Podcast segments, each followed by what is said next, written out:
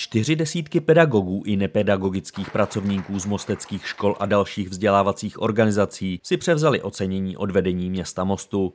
Slavnostní akt se uskutečnil v obřadní síni magistrátu. Jsem přesvědčen, že tady máme dostatek eh, kvalitních pedagogů a jak tady dnes mnohokrát zaznělo, já jsem moc rád, že se vypořádali i s tou eh, nescela tradiční formou výuky a to distanční výukou a za to jim patří obrovský dík. Učitele, ale i další personál, jmenujme třeba kuchařku, školnici či ekonomku, nominoval na ocenění jejich mateřský kolektiv.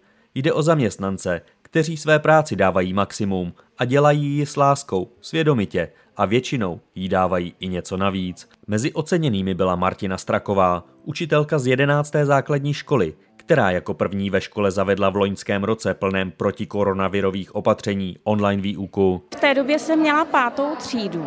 To znamená, že přestupovali na druhý stupeň a měla jsem pocit, že potřebuju ty děti ještě něco naučit a hlavně, že je potřebuju zabavit a já bych se taky nudila. Za celoživotní práci dostal poděkování Antonín Dohnal. Žákům se věnuje už 30 let. Já si myslím, že ty žáci jsou pořád stejný a výzvou je akorát to naučit, je to prostě.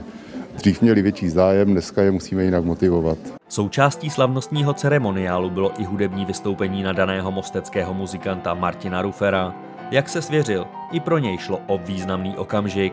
Před publikem si mohl zahrát po dlouhých osmi měsících.